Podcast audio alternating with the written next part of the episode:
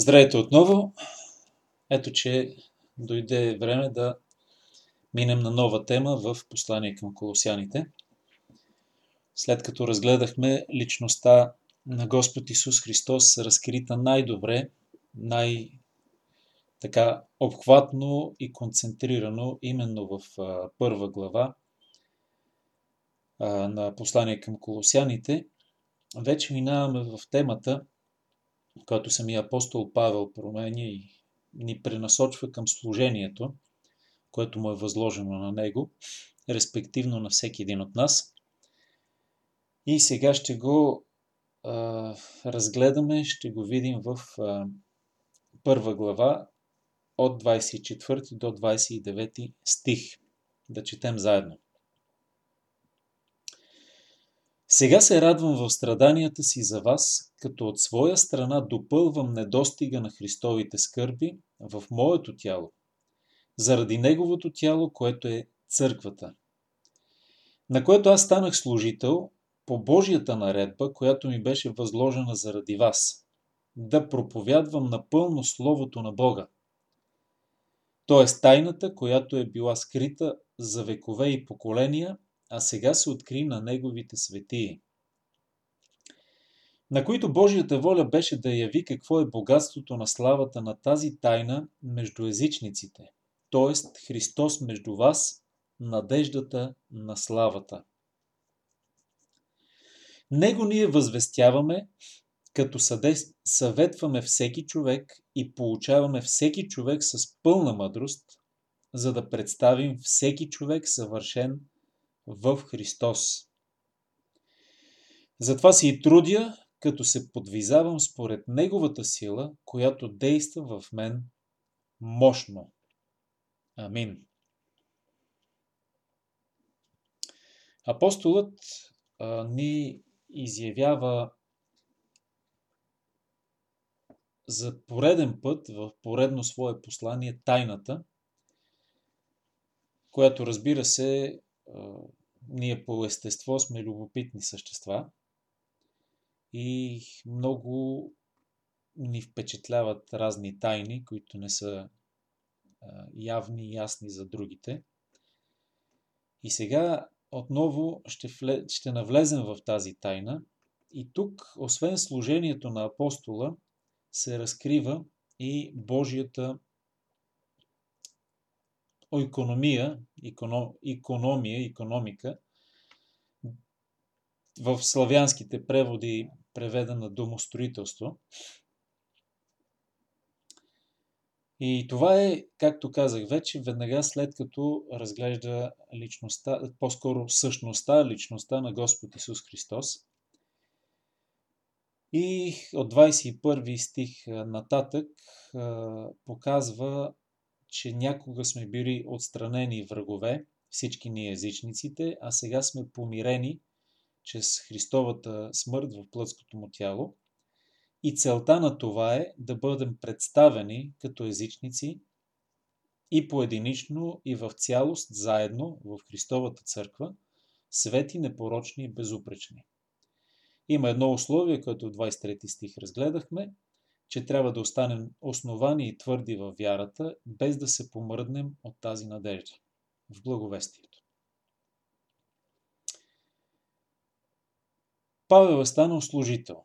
И това негово служение той изяснява в следващите стихове. Тоест, така опитахме да съединим 23 стих плавно, преминаваш в 24 който е новата тема за днес. Апостол Павел е служител на благовестието. И той се радва в страданията си за случая колосяните, като им пише писмо към тях лично. Той се радва в страданията си за тях. Интересно, какви страдания той пък точно а, така изживява претърпява за колосяните при положение, че не ги е виждал, нито пък те него лично. И още по-сложният въпрос е как така от своя страна той допълва недостига на Христови скърби в своето тяло заради неговото тяло, което е църквата. Сложен стих. Господ да ни помогне да го видим по-точно. Някои от сложните стихове просто минават покрай умовете ни и може би ги оставяме за по-нататък. Няма да го направим сега. Първо Павел се радва в страданията си за вас, има предвид вас, колосяните, вие, като част от езичниците, вие сте езичници, езическите църкви, които, а, заради които той страда, заради служението си сред езичниците, той е в момента в затвора и в продължение на предполагаме 30 на години, той страда и понася големи страдания, може би дори 40 години, в служението си на езичниците, бидейки апостол на езичниците, за разлика от Петър, който е апостол на евреите, той отива в една много враждебна а, обстановка, откъде, където той е гонен много, страдал е много и с много трудности е съпътствано неговото служение по основаване на нови църкви. И неговите страдания не са само моментните, които в момента изживява в затвора, в Рим, откъдето той и пише, но целият му живот. И това, този поглед върху целият му живот обяснява какво има предвид под това, че допълва недостига от Христови, на Христовите скърби. Самият той е този, който причинява скърби в продължение на доста години, вероятно, на Христос. И когато по пътя към Дамаск Исус среща или пресреща по-скоро Павел, препречва му пътя към Дамаск, а той отива да принася много страдания на християните, казва на Павел, Павле, Павле, т.е. Савле, Савле, защо ме гониш? Естествено, че Павел не гони, не гони Исус Христос или Бога съзнателно и целенасочено, даже си мисли, че служи на Него. Но той, но Исус Христос се отъждествява със своята църква, с всеки един вярващ и казва, гониш мене. Като влачиш за косите а, мои дъщери, хванал си мен за косата. Като ги предаваш на смърт, предаваш мен на смърт. Ето тази велика допълнителна прозрение и тайна, която не би трябвало за нас да е такава, колко много обича Господ Исус своето тяло, че когато гони някой нас, като вярващи, като части от Неговото тяло, гони Него. В Стария Завет това е изявено в книгата на пророк Исаия, когато Бог казва, че който се докосва до теб, се докосва до зеницата на моето око. Знаете какво значи някой да ти бръкне в окото и каква реакция се предизвиква неминуемо от това. И страданията, Христовите скърби, които той не е могъл да изживее, защото тогава неговото тяло все още не съществуваше на земята, докато беше на земята Исус Христос, се допълват от неговите служители, които понасят страдания, гонения, така, остракизъм, именно от страна на противниците на Евангелието, било демони, било а, реални хора, които също са водени от злите духове. И страдания задължително, скърби задължително съпътстват служението по основаване и изграждане на Христовата църква. И затова той казва, от своя страна допълвам Христовите скърби в моето тяло. И то това е изяснено и, и доказва думите ни до сега, че скърбите, които той преживява в своя нелек живот, в вярата, е заради неговото тяло, което е църквата.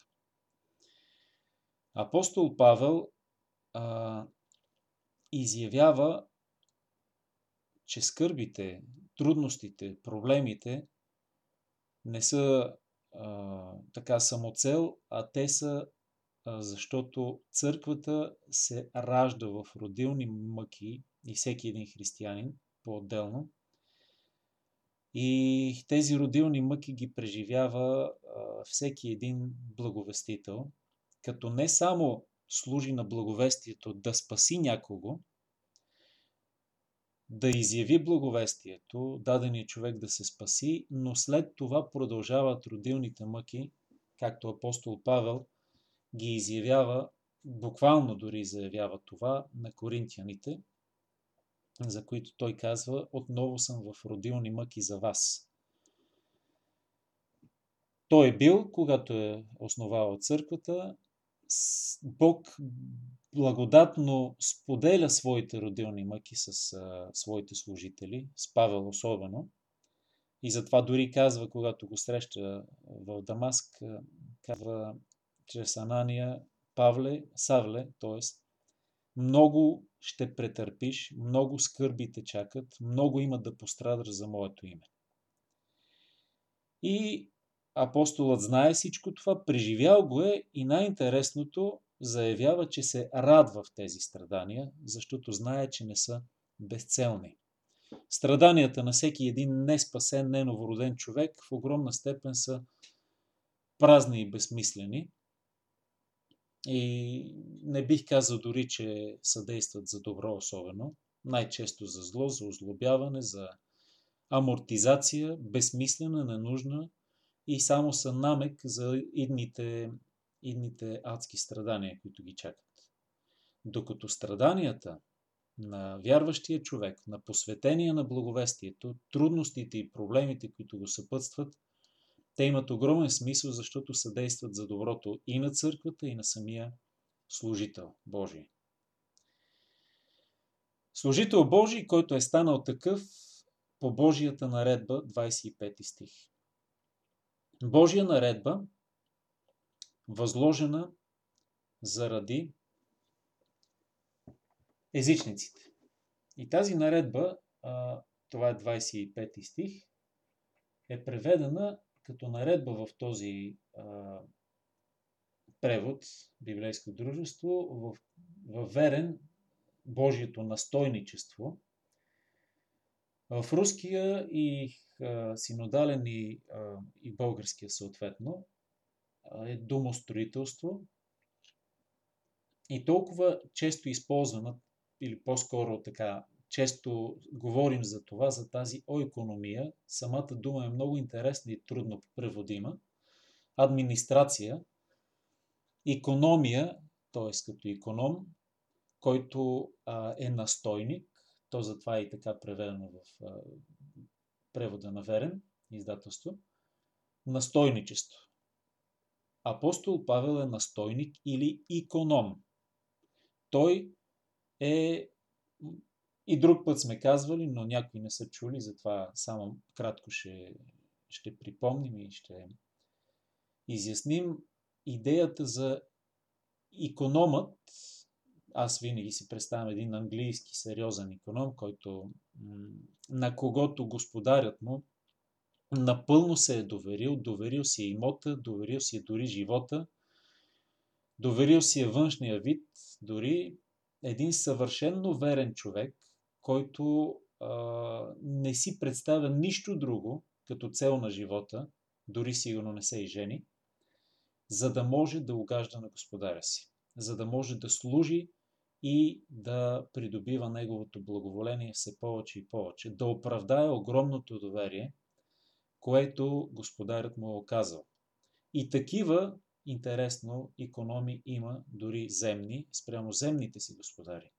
А колко повече Божият служител, какъвто е Павел и който е съвършенният економ, който въобще можем да имаме като пример, е, се е старал да угоди на своя Господар Исус, за когото казва, той загубих всичко и счита всичко за измет. Само и само да угоди на господаря си. Да бъде служител и да бъде истински добър настойник по домостроителството. Още по-добра дума строежът, изграждането на църквата, на Божията църква, на, това, на този имот Божий, който економисва, в най-така точния смисъл на думата, апостол Павел. И освен, че е служител на благовестието, както говори в първа глава началото, той е служител и на църквата, защото благовестието не спира само до там да вземеш и да приведеш един човек чрез благовестване до Христос, но след това да продължиш и да го принесеш в жертва, в най-чистия смисъл на думата на, на Бога, непорочна, възможно най-изградена. Възможно най-изграден човек. И така да се каже, чадата, духовните деца на даден служител или вярващ човек, посветен на Бога, трябва да бъдат обгрижени, а не просто родени в родилни мъки и изоставени да се оправят сами. Това именно е домостроителството, затова съществува църквата и това съответно прави апостол Павел. Той изгражда църкви и прави всичко възможно, чрез молитва, чрез наставление и правилно настойничество, получаване, консултиране, обгрижване, душегрижителство, да ги изгради във вярата и да ги предостави на Бога, дори вече като едни подготвени служители, които я продължават и разпространяват благовестието. И затова той е служител на тази Божия наредба, възложена заради тях. Всичко това, което до сега накратко изяснихме, е тази Божия наредба, Божие настойничество, което му е възложено. И Павел казва, заради вас, имах предвид всичките езичници, да проповядва напълно Словото на Бога. Или друг превод, друг начин да се преведе това, да изпълни Словото на Бога. Както е във и в другите преводи. Да изпълни. Да запълни, да допълни, да завърши в известен смисъл. Т.е. да не остане нищо неизпълнено от това, което Бог лично на него му е казал като слово от Бога и от друга страна да разкрие Словото на Бога напълно, без остатък, на възможно най-много от езичниците. И това е 25 стих, напълно Словото на Бога да проповядва. А кое е това Слово на Бога? 26 стих. Тайната, която е била скрита за векове и поколения, а сега се откри на Неговите светии. И то е свързано с 27 стих, на които Божията воля беше да яви какво е богатството на славата на тази тайна между езичниците, т.е. Христос, по-правилния превод, в вас надеждата на славата. Словото на Бога, т.е. тайната, скрита за векове и поколения, открита сега. Още едно доказателство, защо ние сме диспенсационалисти по нашите богословски убеждения. Т.е. че има различни етапи от себеразкриването или от реализацията на Божия план за спасение на човечеството. И това, че църквата е едно съвсем ново формирование, което не продължава и не е и дори идеен, още повече пък реален продължител на еврейския народ, заместник за известно време, а че е нещо съвсем ново, което Бог е замислил и което е било скрито от векове за векове и поколения, а чак сега се е открило на светиите. Тоест, църквата. Това а, би следвало много, които дори яростно нападат идеята за различните диспенсации, т.е. етапи, и казват, огромна част от християните са убедени, че църквата е продължение на еврейския народ и че тя е съществувала дори още при Адам и Ева, според някои, според други, от Авраам нататъка, но това не е така и се доказва от страшно много стихове в Библията, в Новия Завет. А Стария Завет дори въобще и не говори така явно за църквата, както някои си мислят, че го прави. И за това тази тайна е била скрита, а сега се откри. И това е църквата. И това е богатството на славата между езичниците. И това е църквата Христос в вас, надеждата на славата.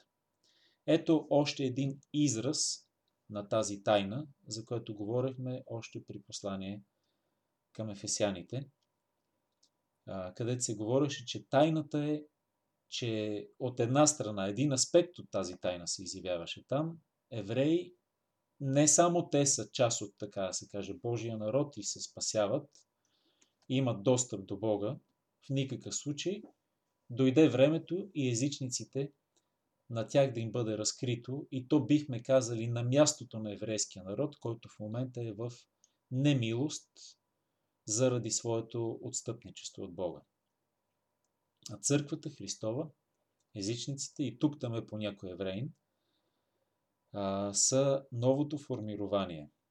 Христос в вас. Нещо много повече дори от Старозаветния Израил, където той беше между тях, а сега той е в вас. Това е предлогът N, за който често говорим, като най-правилен превод в Христос в вас. У всеки един а, новороден, спасен, вярващ човек, член на Христовото тяло църквата. И съответно в вас, т.е. във всички вас, като а, тяло Христово, като църква, защото това е храмът на Бога. Църквата общност от вярващи. Ще завършим с останалата част от пасажа утре. Да даде Господ. А за днес нека а, да се замислим всеки един от нас а, в каква степен сме служители на тази тайна на Словото Божие и а, до каква степен изявяваме напълно Словото на Бога и не изпълняваме ли доколкото въобще и това го правим, само част от мисията, да отидем да кажем а, и да оставим нататъка да се оправят хората сами.